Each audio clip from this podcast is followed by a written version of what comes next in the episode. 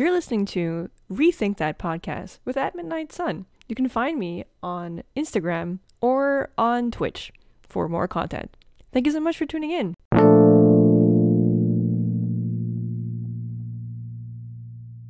Question is, where do kinks and fetishes come from?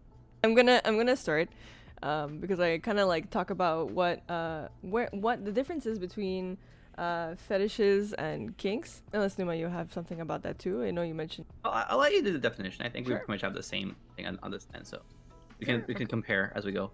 So what I have here, in terms of fetish, comes from a medical background, to mean sexual fixation where it is with a non-human object or non-genital body part. Some common fetishes are like shoes, clothing, leather, latex, but in the kink community, it can expand into like activities like smoking or like water sports, for example.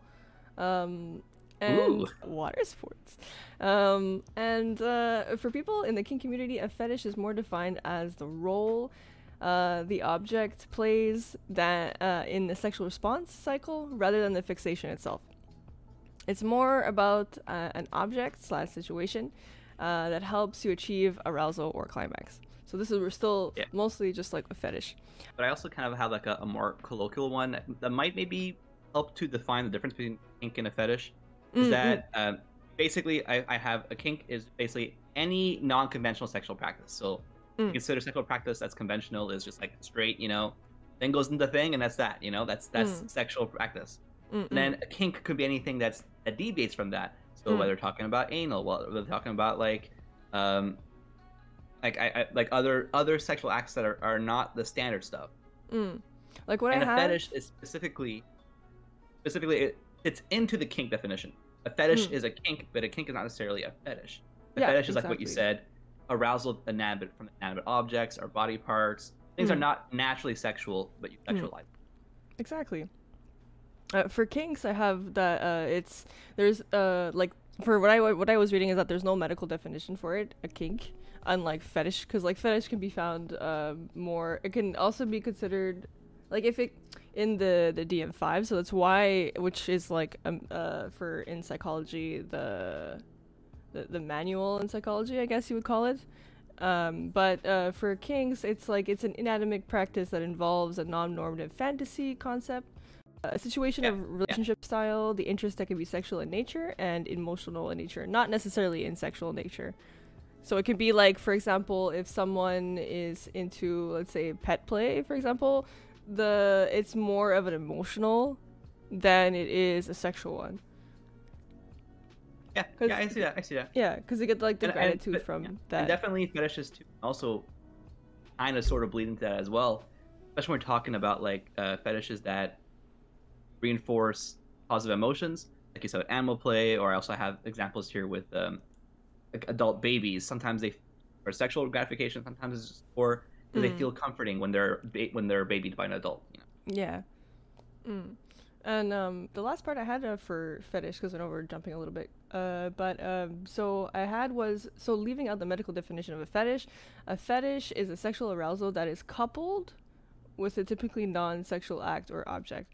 And the term couple means, for example, you're taking those boots, those boots that you have in the corner, and you decide to add it towards in like a sexual nature in an act or in while you're in the bedroom, for example. So that like you take in an object and you decided to place it together with a sexual act, and then it becomes coupled. That's the term coupled. And it's actually funny that you listen to that example, because most fetishes, not saying all, I'm just saying majority of fetishes are usually things that associate with body parts or objects that you associate with body parts, for example, or like hats can be a fetish. Like most fetishes are like associated with body parts itself. And after that, beyond the body part fetishes, the most popular one are behavioral fetishes. So we talk a bit about I talked a bit about adult babies. You talked a little bit about animal love play. Also BDSM falls into this as well. Yes. Bondage, discipline, dominance, submission, sadism, and masochism. That kind of falls into behavior, because yes, there's a physical aspect to it, but it's a lot about the trust and a lot about the feeling of being dominated or being submissive to someone. Mm-hmm. That's like, second most popular type of. I was reading though that like masochism and sadism, like those kind, they're considered like paraphilias, but like paraphilia is more of an umbrella term that usually only it's a medical definition. So like anybody who's in the kink community won't necessarily start saying, oh, I have a paraphilia. Like nobody really uses that. But and then a lot of the times people see masochism or sadism as something that's considered bad because of the term paraphilia. But if you go more into the definitions, it's if you have a paraphilic disorder, that's when masochism and sadism can become a problem, when it causes like distress in your life, or you need to depend on that to be able to be satisfied, right? Or you cause harm to other people to be able to get that. That's when it becomes a problem, right? I think paraphilia kind of becomes like the extreme. It's the okay, this is moved on from a fetish to now it's like it's actually a serious issue that you might have to look into. Well, but where's that line between you and fetish, you know? It's kind of a little bit hard to describe. Well, no, because paraphilia does describe fetishes, but it gets a problem when it becomes the disorder, not when it's a paraphilia itself. Oh, I thought paraphilia meant disorder. Okay, no. It's when when it becomes a paraphilic disorder, then it's a problem. But paraphilia is in general. Well, it depends, right, on which. Paraphilia is another word for fetish. Yeah. Exactly. Yeah. Okay, gotcha. But in the medical terms. Yeah. So how do kinks and fetishes develop, you would say? So I know like we were talking about experiences and exploration, but you had some like interesting points that you wanted to bring up. It's kind of a complex one. There's a lot of different things that can lead up to it. Mm. I believe personally for psychology in general, it's never black and white. It's never A and it's only A, or it's B and it's only B. Yeah. Psychology in general, you should understand that it's often, the brains are complex. Often it's a little mixture. It's a column A, a little bit of column B, a little bit of column Q, you know, just a touch of R, a mixture of everything, and it all puts them together. Yeah. That being said, though, there are a couple of prevalent theories that I've seen, I've looked up online. I just want to touch upon what you said, because you're saying like how it's a bit of everything. And like, I remember I was telling you yesterday how like when I was trying to do my research, I don't know why I couldn't find what you found, because I guess it was my browser or whatever. But what the only thing that was kept popping up was trauma. And like that, to me, that didn't make any sense, because there's like you were saying, there's many different ways that you can find that you can experience or explore into kinks and find out kinks and fetishes. So it's not all just trauma. Sorry. No, of course not. But trauma can definitely play a role in it. Yeah. And I think trauma is the most looked at one, because it's the most drastic one, right? Mm. So you often associate trauma to fetish, but it's not necessarily the case. In fact, what I've seen from stats online is that majority of fetishes are not caused by trauma. Mm. But when you go see a psychologist because you've had trauma, they often notice like, they also have a fetish, so maybe those two are linked. And yes, it could also be linked, but it's not necessarily a case of all fetishes come from, or most fetishes come from trauma. In fact, very few. I think it's also because people were trying to, I don't know if people still do this, but back, I feel like in a while, or there was a time that like people, when they were learning about like BDSM, they're like, oh no, like that is extreme, you have a problem and whatever. And that's why they're like, oh no, it's in the manual of psychology or whatever. No, this is a problem. So that's why maybe they said, oh, all this stuff that you have, no, it's all trauma. So that's probably why a lot of people thought that it comes from that, because it's something they don't understand. They're like, oh, you have this because of trauma, you know what I mean, when it's not true. Also really easy to point a finger to like one general source, like, okay, it's trauma, you know, that's the thing. But it is but science psychology is not that. So I got a couple theories. Some are more accepted than others. Some are kind of like, just, it could be, it's a very possibility. I'll start with one called the brain overlap theory. Okay. Or why fetish is developed. Brain overlap theory, it's not proven, so it's not like a concrete fact. but it can be a cause for this. And you'll see why that this theory holds some ground because of saying it in a bit. What is brain overlap theory? It's the fact that the part of the brain that controls your sex organs and your sexual impulses are located very close to the other part of the brain that controls body parts and emotions. So that because they're so closely together, that can cause some bleed. But some people can feel that some body parts are their fetishes, and the main one you think about obviously is feet. Feet is one is the biggest fetish throughout the fetish world. Feet is the biggest one. I don't understand it because I don't like feet personally, but it's the biggest one, and it's no small coincidence that the part that controls the foot also the closest part that controls your organs. So there could be some bleed. People in their brains getting some crosstalk. Okay, that's cool. So I remember seeing a little bit about that, like how they had a diagram, and what they were saying that like how the feet, because it takes up like a big portion of your brain, like as you said, it ends up being like a lot bigger in the brain, and then compared to like the other components, right? I don't know the diagram that they showed, but they were showing like different like I don't know if it's the same source, but I remember seeing that they were showing that weird picture of the different portions of the senses, smell and feet and touch and all that kind of thing. Well, I'm not sure about the size that opposites. I'm saying that it's relatively close to the same parts that can. All right. So the next theory, and this one here is a little bit more accepted, is the Pavlovian response, the Pavlovian conditioning of a mind. So basically what that means is that a fetish can be induced within a person, usually at a younger age, but it could also be, a study has been proven with adults having the same exact situation happening. So with the adults basically is that an adult man who was straight and no fetishes reported were shown pictures of boots. Okay, their boot. And after every boot picture, a follow-up picture would be a naked woman. Like, oh, naked woman. Oh, that's what I like to see. And every time they'd be shown a picture of boots, followed by a picture of boots would be a picture of a naked woman. And so eventually those straight men started to get aroused by a picture of the boots, despite not having any boot fetishes, because of the fact that they knew after that was naked woman coming up. And what does this mean in development?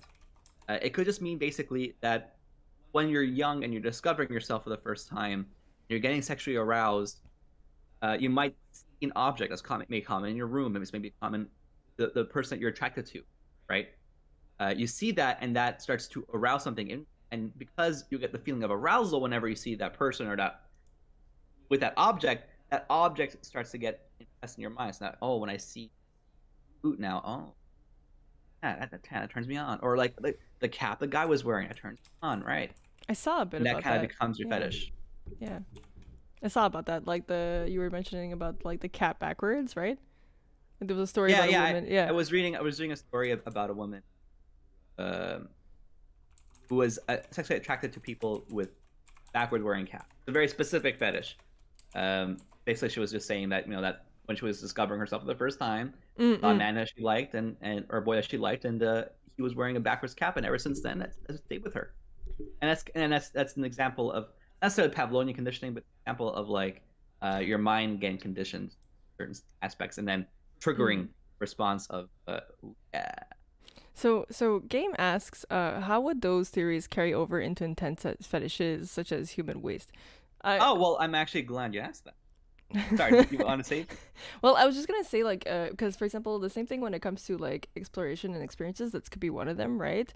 Where it's like if you're watching something, right? And I know you have something to say after, because I remember you told me. But if you're watching something and then it that ends up happening, right? It could end up becoming in your mind where like, oh, well, that was interesting in the moment, so you might be like, okay, well, I want to go back to that eventually, or try to explore that eventually.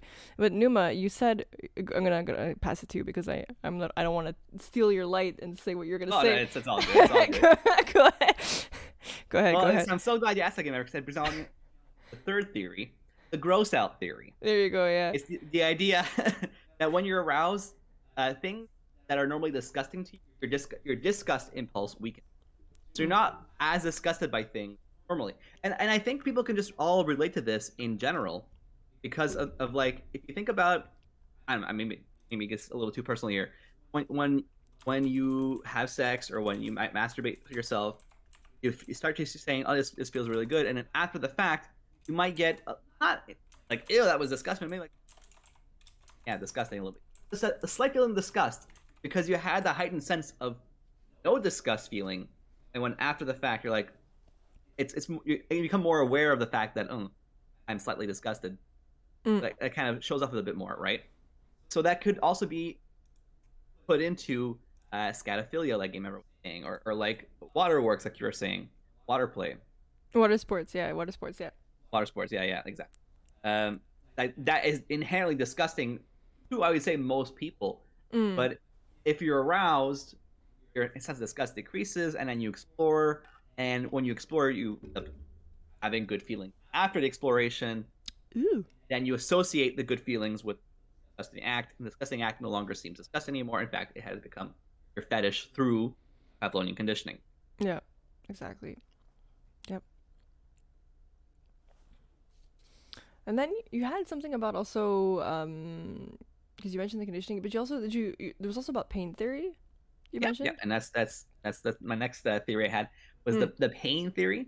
So basically how the feeling of sexual pleasure and the feeling you get after you experience pain are very similar.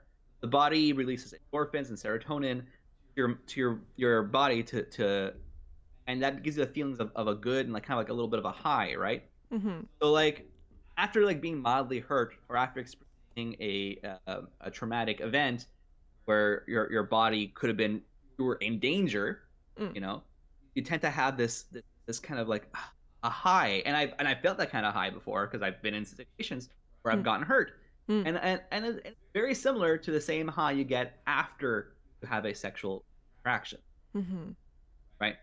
So it's I can see how people can meddle that up as well with a little bit of pain gives me that little bit of a high, that little like that adrenaline rush, serotonin dose, a little adrenaline rush, exactly, a little adrenaline rush afterwards, and that's like, oh, so now my pain is enhanced by sexual experience because I'm getting an even better high. Because not only that I just like avoid pain, I also pain, you know, and like it's so like, oh, okay, great, now it's better high. It brings me up to a new level. So do you think that, like, say for example, if someone experiences that for the first time, and then the more they do it, their tolerance for pain continues to get higher and higher, basically, when they do that? Oh yeah. I'm sure about that. I haven't really into pain tolerance theories, but like I can definitely see how the BDSM community can grow, because pain is something that everyone shares, you know. Yeah. That catharsis feeling after experiencing pain, everyone feels that kind of, for most people. The reason I say that, though, is because, like, I want to talk quickly a little bit about the trauma part before we get into the other point. Yeah, of course.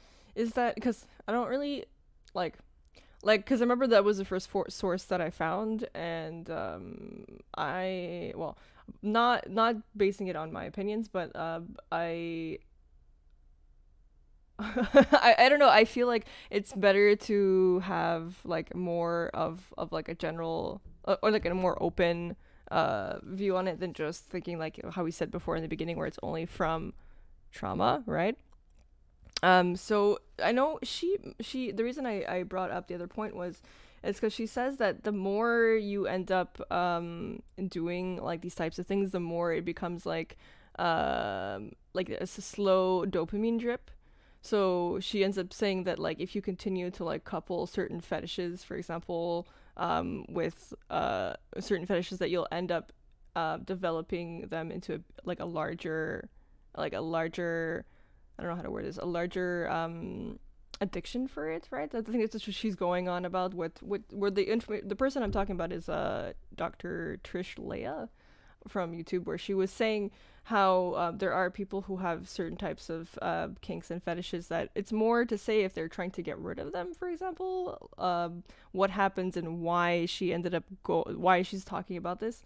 And she said that, for example, that the reason why people are using that as an escape or for their trauma is because it gives them control over the situation, right? So when their brain like reenacts that situation, and they're like, okay, well, the only way I can have control over this situation is by, I don't know, let's say, for example, wearing the boots the room. Yeah, being dominant with those boots, right, for example.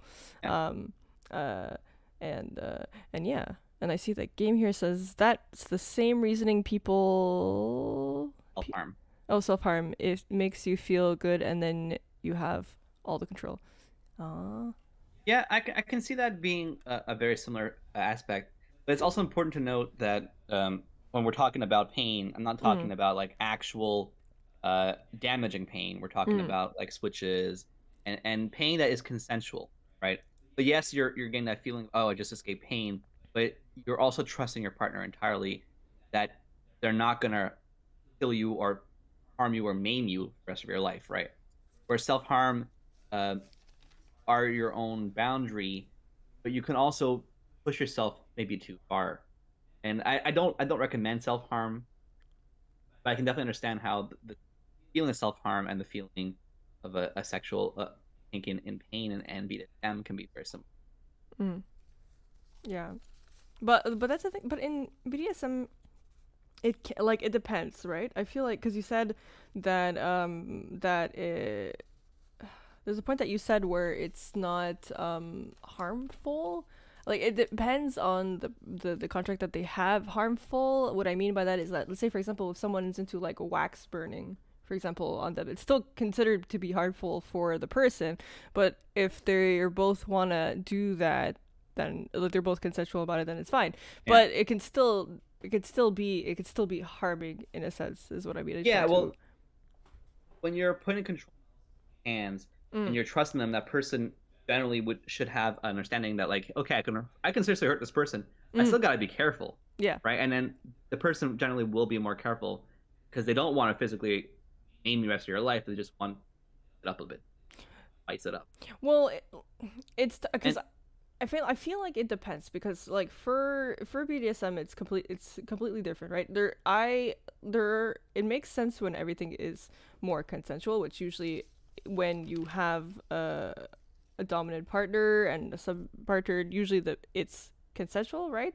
But it could still end up being to push to your limits, right? But then at the end, there's supposed to be like a phase where they come back and they kind of like reassure you and comfort you. Yeah. So I feel like that in those situations, it's hard to say that like, oh, they're not gonna. It's a little bit of spice, or they're not gonna harm you. You know what I mean? You know what I'm trying to say?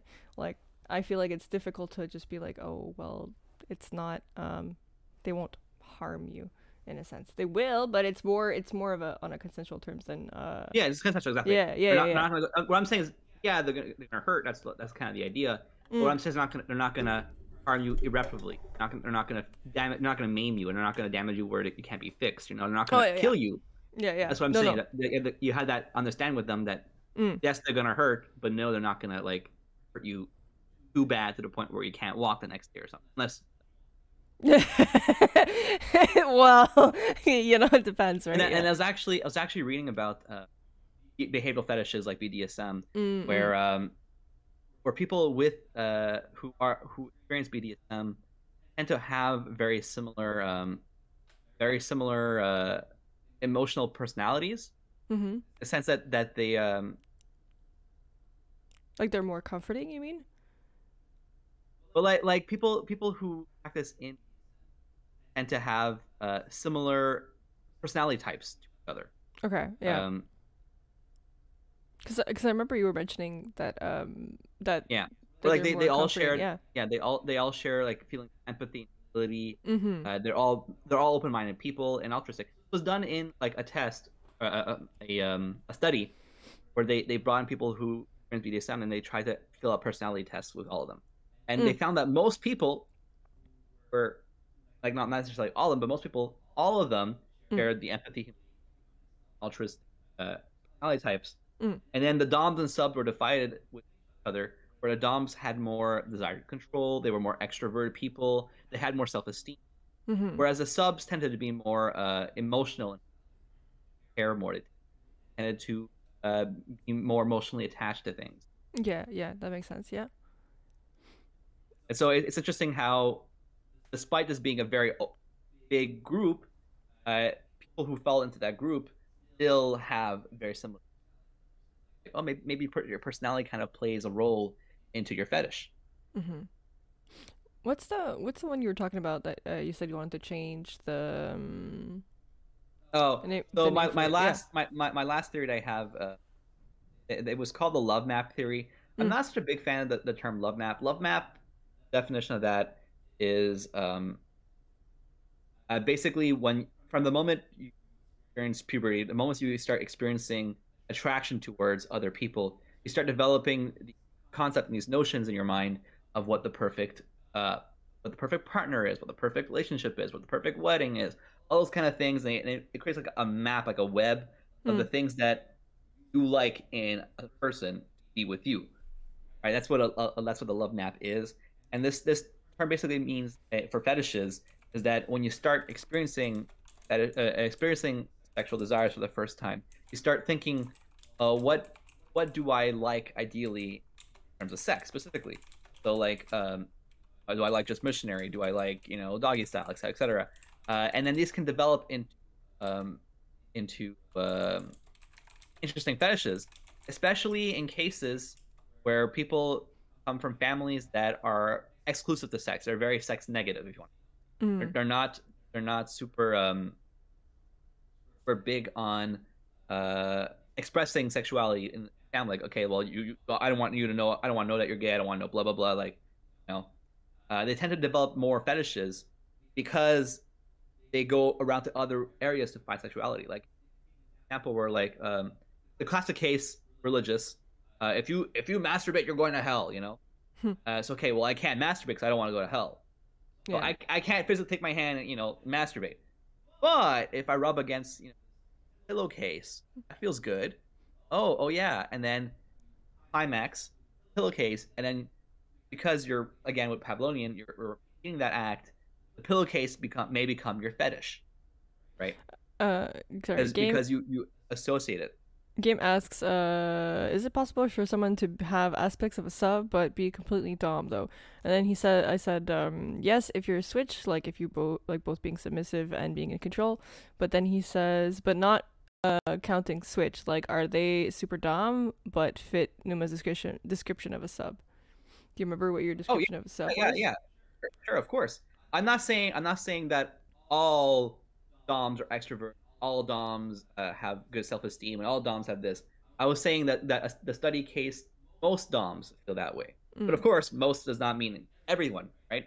There are some extreme cases on the sides that are more emotional, more meek-minded, I guess you would say, that who are still doms. It was just like it was a study of a certain amount of people, not to say that everybody has those traits. And again, yeah. Like I said, it was most people exhibit this. Not to say all people. Yeah, because also that's not including switches either. Because a switch, for example, can go between both, right? So there's study was only a switch is someone who could be submissive, be a sub, but also wants to be the role of a dom. So you can have they could be a dom and be controlling in the sexual situation. Or they can be submissive, so they can play both roles. That's the switch. Yeah. Game says thank you. Yeah, no worries. There you go. Just ask questions. We're here to clarify, and we're experts, but we've done some research here. So beyond those points that I've made, There are, of course, different ways that you could cross experiencing a fetish. Mm-hmm. I think the most common one, an accidental experience, right? So, like I said, you're masturbating and expose something that is not sexual at the moment of your sexual arousal, yep, and you find it pleasurable. So that's the common ones, like, you know, leathers, dolls. Those things are common that you can experience in the bedroom, experiencing your first sexual experience or your first couple of sexual experiences. That's a very, like, accidental case. So that being said, it makes sense that people who are get sexually aroused more often develop more fetishes. So if you're a person who does not experience sexual arousal much at all in general, mm-hmm, it's going to be harder for you to experience fetishes because you have less cases where you can accidentally stumble upon a fetish. Because you're not putting yourself into that situation. You're not, like, often enough. Yeah, exactly. Yeah. You're not exposing yourself to the thing, to the Pavlovian conditioning you get from you mean the continual sexual arousal with. Yeah, exactly. Yeah. So I kind of want to go back to a little bit about the conditioning. So do you think, like, the conditioning, for example, could be, like, because you said it was done with the boots, right? That could be done with done with anything, right? Yeah. So, yeah. Sorry. No, go ahead. No. Go ahead. That could be done with anything, right? This was just what I was gonna say.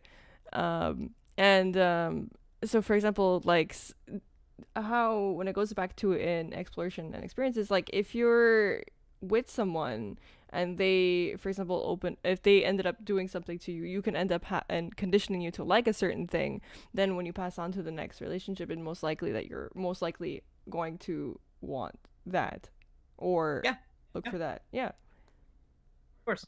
Mm-hmm. And it's actually kind of surprising that a study was done of college, but it was a college campus. Mm-hmm. And they're just asking the kids, are you open to sexual fetishes or kinks in the bedroom? And well over half of them answered yes. They're open to the idea of exploration, open to the idea of doing something else that their partner might like more than they do. Like, I find it kind of weird wanting to wear high heels, but if that's what you like, then I'll wear it, you know? Mm. And only a third of all who were examined actually had fetishes. A significant number. Think of, like, a third of people around you have a sexual fetish that is not considered normal or core, right? But so the ones that end up going to the camp, did they end up developing those fetishes there? Is that what you mean? Or, like, some of them have? No. It was just a study of college students. Okay. And if they wanted to practice sexual fetishes, and then great, you know, and then out of all of them, who actually does practice a fetish? Only a third, but yet half had said, yeah, I'll be open to. Okay. So it's very much possible that you couple with a partner who has a fetish, and then you explore, and you yourself, like you said, with conditioning, and develop a fetish, or at least, you know, not find it weird anymore. And then, okay, I kind of like this. You know, it gets my partner really aroused, and it gets me really aroused because they're really aroused, and then a whole arousal cycle goes. No, exactly. But yeah. Anything to wrap up? You want to wrap up? Sure. Well, if you have any more points to say, because I think I finished my points, which it was mostly just the whole, like, trauma thing that. Well, we get into the trauma thing. Just like to note, like, that not all fetishes come from mental trauma. Some do. Yeah. Some do. Yeah. You know, I do have a point about that, like. I was talking a little bit about adult babies earlier. Yeah. And that is kind of like, it depends, because there's two types of adult baby fetish lovers, basically. Mm-hmm. There's the first type that have parental or emotional attachment issues. Okay. Right. So that is an actual, you know, psychological issue where they have a parental issues, and they're looking for a partner who can adult them effectively or baby them. Like, they're looking for that father figure, mother figure that they didn't have in childhood, the mother or father them. So they want that gratification. They want the sexual relation. Not saying they want to have sex with their mom and dad. That's not what I'm saying. They want to have sex with a fatherly or motherly figure. That comes from a trauma, or it comes from like psychological issues, right? But then, of course, there are also people who just like the idea of being in a diaper or being baby. They find that idea very comforting. And it does not come from psychological issues. They just find the idea of that very comforting and very satisfying. Yeah, and that has nothing to do with, like, because that has nothing to do with, like, what's it called? Freud's thinking about, like, where... Because I feel like Freud's is a little bit outdated, but where he says that, like, oh, everything goes back to our parents, and that we eventually want to date our parents, that kind of thing. It's not that. It's not that. It's just people who want a role, who want a motherly or fatherly role in their life. Yeah, and for sure. And I was in I remember seeing something about how it ties into that, where you said somebody experienced a trauma. And she ended up using that as, like, being a little, it's called a little, where she acts out as as a little kid, so that she can have control over the situation that happened to her, and she can reenact or relive the childhood that she didn't have, right? And to her, that is like getting control over what she didn't have, right? So some people might think it's weird, but for her, it's a way to get over what happened to her. Yeah, for sure. I can definitely see that. Mm-hmm. Do you have any other comments or any topics about trauma that causes fetishes? Well, what Dr. Trish was just saying, from what I was looking at, is that she says that how our fetishes develop in the early teenage years, and how it's mostly for men at the beginning, because they're more susceptible to getting fetishes. Why do you think that? Well, I don't think. Well, that's what, I'm just saying that's what she wrote. No, that's what she was saying. Okay, no, there's no. Because she was not. No, not me. But she was just saying that because they were more perceptible to it, because they end up either experiencing more, or they do more exploration, or they look more into things than maybe women do, and maybe not all women will explore that kind of situation at that age. Right. So they're open to more chances of developing that. Yeah, that's what she said. Talking about with the I feel like experiences. Yeah, exactly. I shouldn't go too much on what I feel there, but I was just saying it depends on the person, I would say, but yeah, and she goes into saying that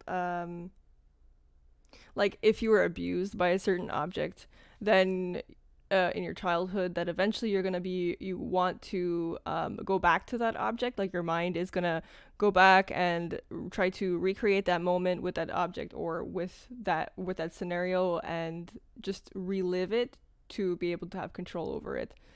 That's basically what the trauma is, she said. So they're either you had someone who did inappropriate things to you at a young age, or you had abuse. And the only way to overcome that is by having control over it, and that's when it becomes coupled. So that was her whole spiel on how people get fetishes from trauma. Yeah. It makes sense. But like I said, we were talking about, there's a whole host of reasons why you can fetishes, and not just from trauma itself. I feel like her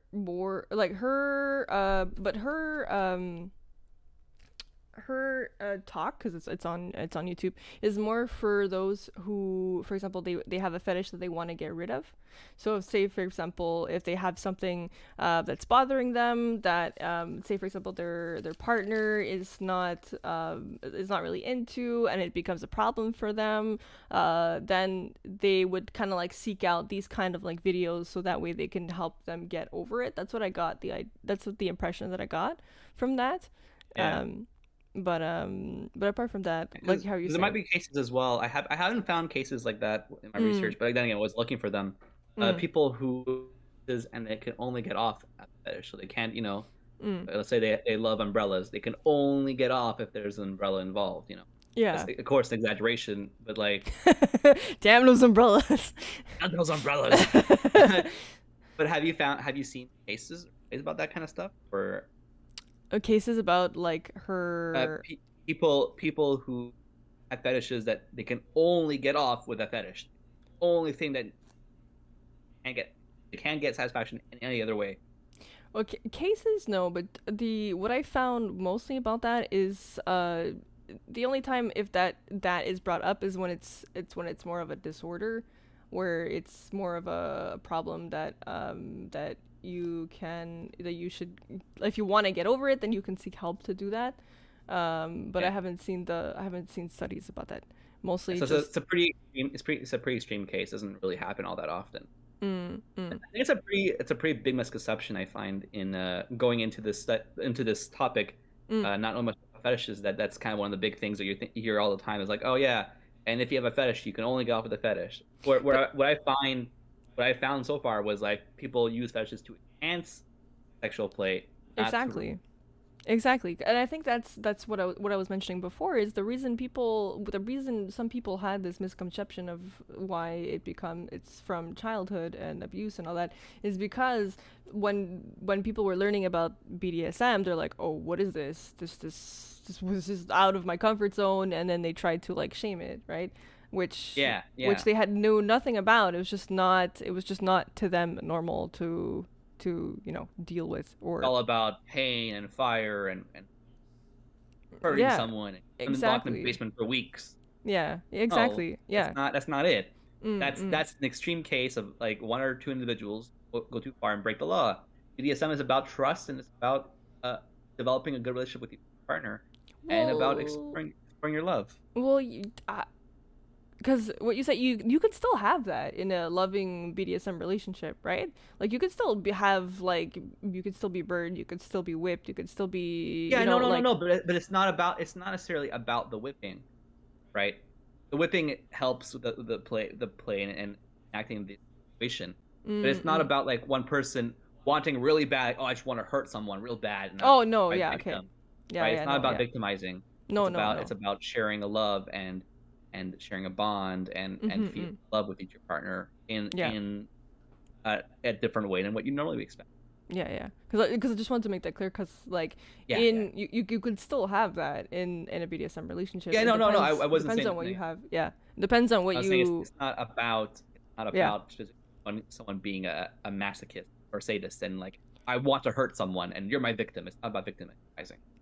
See, but again, but it's what I'm saying is that it's not non-consensual, victimizing. It's all consent. That's what I'm saying. It's gotta be clear. BDSM is about consensual love, not about. I just want to really hurt someone, and you're the victim. No, I know, but you could still be a masochist or a sadist in. Of course. It's part of the title, right? That's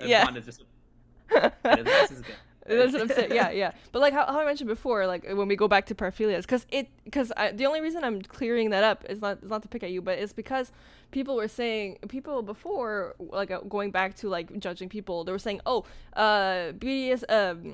masochism and sadism is in the DSM-5. That means you have a problem, which it's not. It's just not the case, right? No. Like you can have that and be perfectly fine and not like needing to do that all the time, right? It's something that you want to do, and you're not going to hurt anybody. Love. Yeah, exactly. Enhances your experience. Yeah. Because a lot of people were just pulling into this misconception where if you have those types of kinks, then you have a problem, and which causes a lot of people to end up hiding that they have that, and causing distress. So like because so then it becomes a problem a little bit when in the book or the manual of psychology where it says where someone has distress over it, because hiding it can also cause distress, right? Yeah, so that doesn't necessarily mean the person has a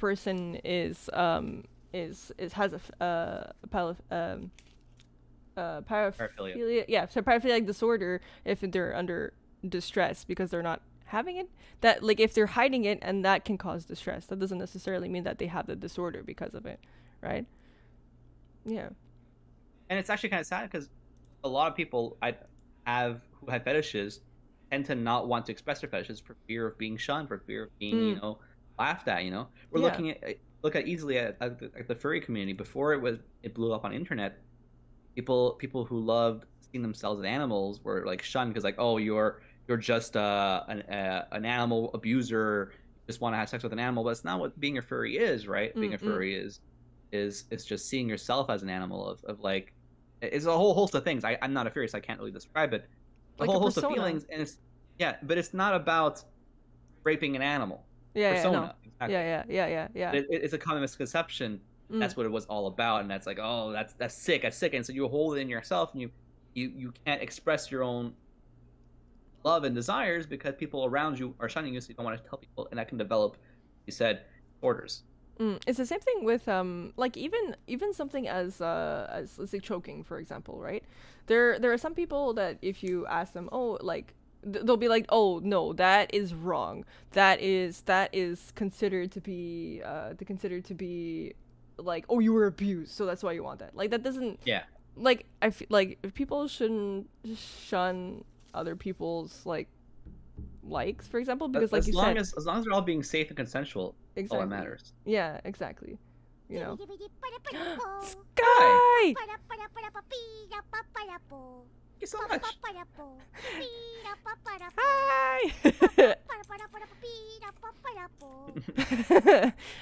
We're doing good. We're just doing something different today, a little podcast about kinks and fetishes. How are you doing, Sky? I'm going to give a little shout out here quickly for Sky. Oh, yeah. Are you on it? Yes, I'm on it. Okay. I get that song instantly stuck in my head after. And then I keep thinking it's pineapple. Pineapple. Pineapple. Pineapple. Yeah. I got kicks and fetishes. I'm down for it. Thank you for the show. No problem. But yeah, we were just going over like where they came from, and talking about the definition between kinks and fetishes and paraphilia and that whole spiel, and how there's like different where it comes from and the misconception that it's all like trauma based and that kind of thing. which I'm a little bit angry because I was doing my my research on Google, and like I looked up the same question that Numa looked up, and the only thing that it kept popping up for me was, oh, the DSM-5, which is the psychology handbook of like all the different types of conditions or whatever. And then why fetishes are like a problem, or why it's all caused by trauma. And I'm like, this doesn't make any sense to me because I know there's more out there. It's not just this. And then Numa comes back to me. He's like, okay, so there's like this. And I'm like, why can't I get to the information that I'm seeking for? And it was literally because I was being cock-blocked by... by Chrome. By Chrome. I was like, what? I see. I knew there was more. Because that's the thing. I remember. Like, browser filtering. Oh, you don't want to hear about this. Yeah.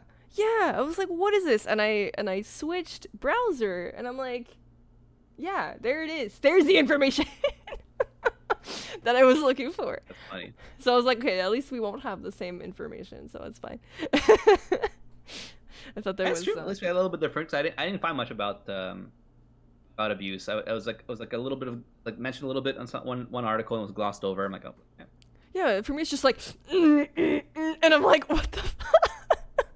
It's not the case, my dude. Stop it. But yeah.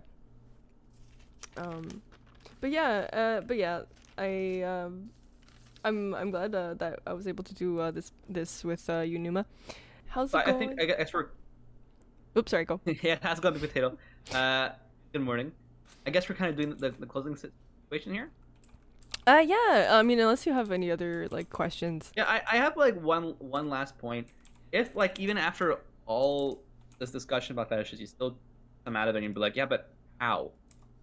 I understand that if something's wrong in your brain, you get fetishes, but how does someone get a fetish, and how does it feel good? How does it after all these years? How is it still in minds? Well, I think a good way I found and a good analogy I found was comparing getting a fetish with smells. Hear me out here. Okay. Well, have you ever experienced when you a smell of a smell of something very specific, whether it was a perfume brand that your mom wear, or there's the smell of spring in the air, like a very specific smell. And then in your memory, you get a flashback of good feeling, of things that happen of your childhood, of being outside in the summer. Ever gotten those kind of... Well, that's basically what a fetish is, but when we're talking about sexual stuff. So when people a foot, they have a foot fetish, that memory of that happy memory comes back to them. Like a smell comes back to them. You know? Yeah. But because that makes me think of, I remember hearing something about how there was this woman where she would wear specific types of say body cream, for example, because her partner liked the smell of them. So every time she would wear them, they would end up exciting him because of that smell, right? They're not smell fetishes too. Yeah, it all ties in together. But but for example, do you think that someone who has no, but then I was gonna say this makes sense because I remember someone telling me that they saw that certain people who don't have a sense of smell have less of a sexual drive, but I don't think that is true. I don't know. That's the study. I would have to look at more information about that, because I feel like it could tie into certain people, but I don't know. I have absolutely. And also, you were saying in the beginning how, for example, how we developed fetishes. You were talking about before you started into the smell bit. Is that for example, just by watching, I find just by watching porn too, you can end up developing new fetishes just by seeing that as well. I think it kind of ties into the gross out theory, where because you're aroused, you're more willing to look into things that are not usually your bag. You're more like, okay, well, I'm really, horny right now. Let me just power through Pornhub and look for new things to get me off, because my old stuff is not getting me right now. No, and you can accidentally stumble upon something like, oh, I actually like this. Ooh, now you start developing a fetish for that thing because you discovered it while you were horny, while you're your gross, your disgust impulse was weak. Exactly. So, if anybody has any questions, they can ask. Yeah, now it's time to ask. We're gonna wrap up soon, but this is fun. I want to do more of these. I love this. This is fun as well. And hopefully I won't be cock-blocked like Google next time. but I will. I'll change my browser for certain things. You can use both browsers, Sorry. Both sides. Yeah, experience both sides. Browsers. Yeah, because. Like I said, because I felt a little bit uncomfortable after just saying that it's trauma based, because I didn't believe that. I don't know, but yeah. But I know we're going on a study thing, so I can't put my opinion into things. So I'm gonna be like, but yeah. In my heart of heart, I know it's not. Pretty much. but yeah. So yeah, we're gonna wrap up here. But yeah, that was fun. I'm not sure what the next one is going to be yet. I like this whole thing on behavior and stuff like that. Maybe I might do on anxiety next. Fun? Yeah. Oh, so Soul says, so fetishes are brought about by conditioning the association of the stimuli to arousal. Do you think this can be constructed rather than just a natural occurrence? Yeah, definitely, Soul. For sure. Actually, I mentioned earlier... where there was a Pavlovian conditioning test done on straight adults, heterosexual, no fetishes. They were shown pictures of boots, and then every time a boot would pop up, the next picture would always be a picture of a woman. Mm. That would get them aroused, right?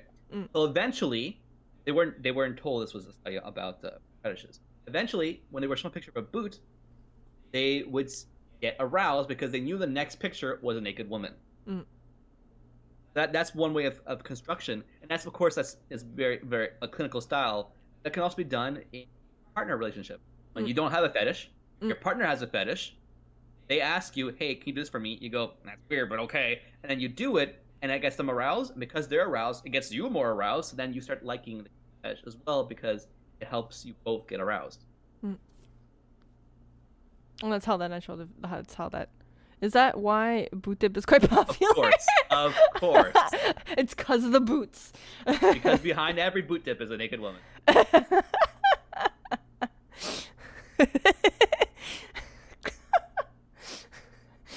Oh man, that's funny.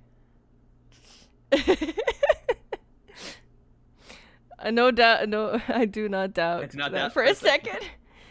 Duh. But yeah, thank you everyone for joining us this morning. We weren't sure how long this was gonna play out, or if we're gonna make them longer for the next time. But at least it gives us an idea on how much content we need if we wanted to do for longer. But yeah, I heard this is going on a tangent because you're talking about clinical, but I haven't looked into it. But I heard that there's such thing as a clinical fetish, but I don't know. What does that mean? I don't know. I have to look into it, but it's just because you were talking about it. So now I'm thinking about okay, what does that mean? Does that mean rubber gloves? But wouldn't that just be into rubber? Yeah, into rubber. But I guess it's hello nurse kind of thing, or I'm the doctor. I don't know. That could be it. That could be it. I have to look into it more. But I heard somebody talking about it when I was looking research, and I'm like, I need to look into it. Thank you everyone for showing up. Yes, thank you so much. I hope you enjoyed this little talk, and looking forward to doing more of these. Okay. If ever you have questions about this stuff, even after the show, you can always go join us on the Discord. Yeah, for sure. Ask us on the podcast channel. We'll be happy to answer. Thank you. Thank you, Numa, for shutting that out. Thank you everybody for showing up and for listening and for being here. So thank you so much everybody. A Midnight Sun hurts you. Mwah. Yes. Numa's gonna be streaming later. I also hurts you. Yeah. Hi everybody. Have a good day. Bye. Bye.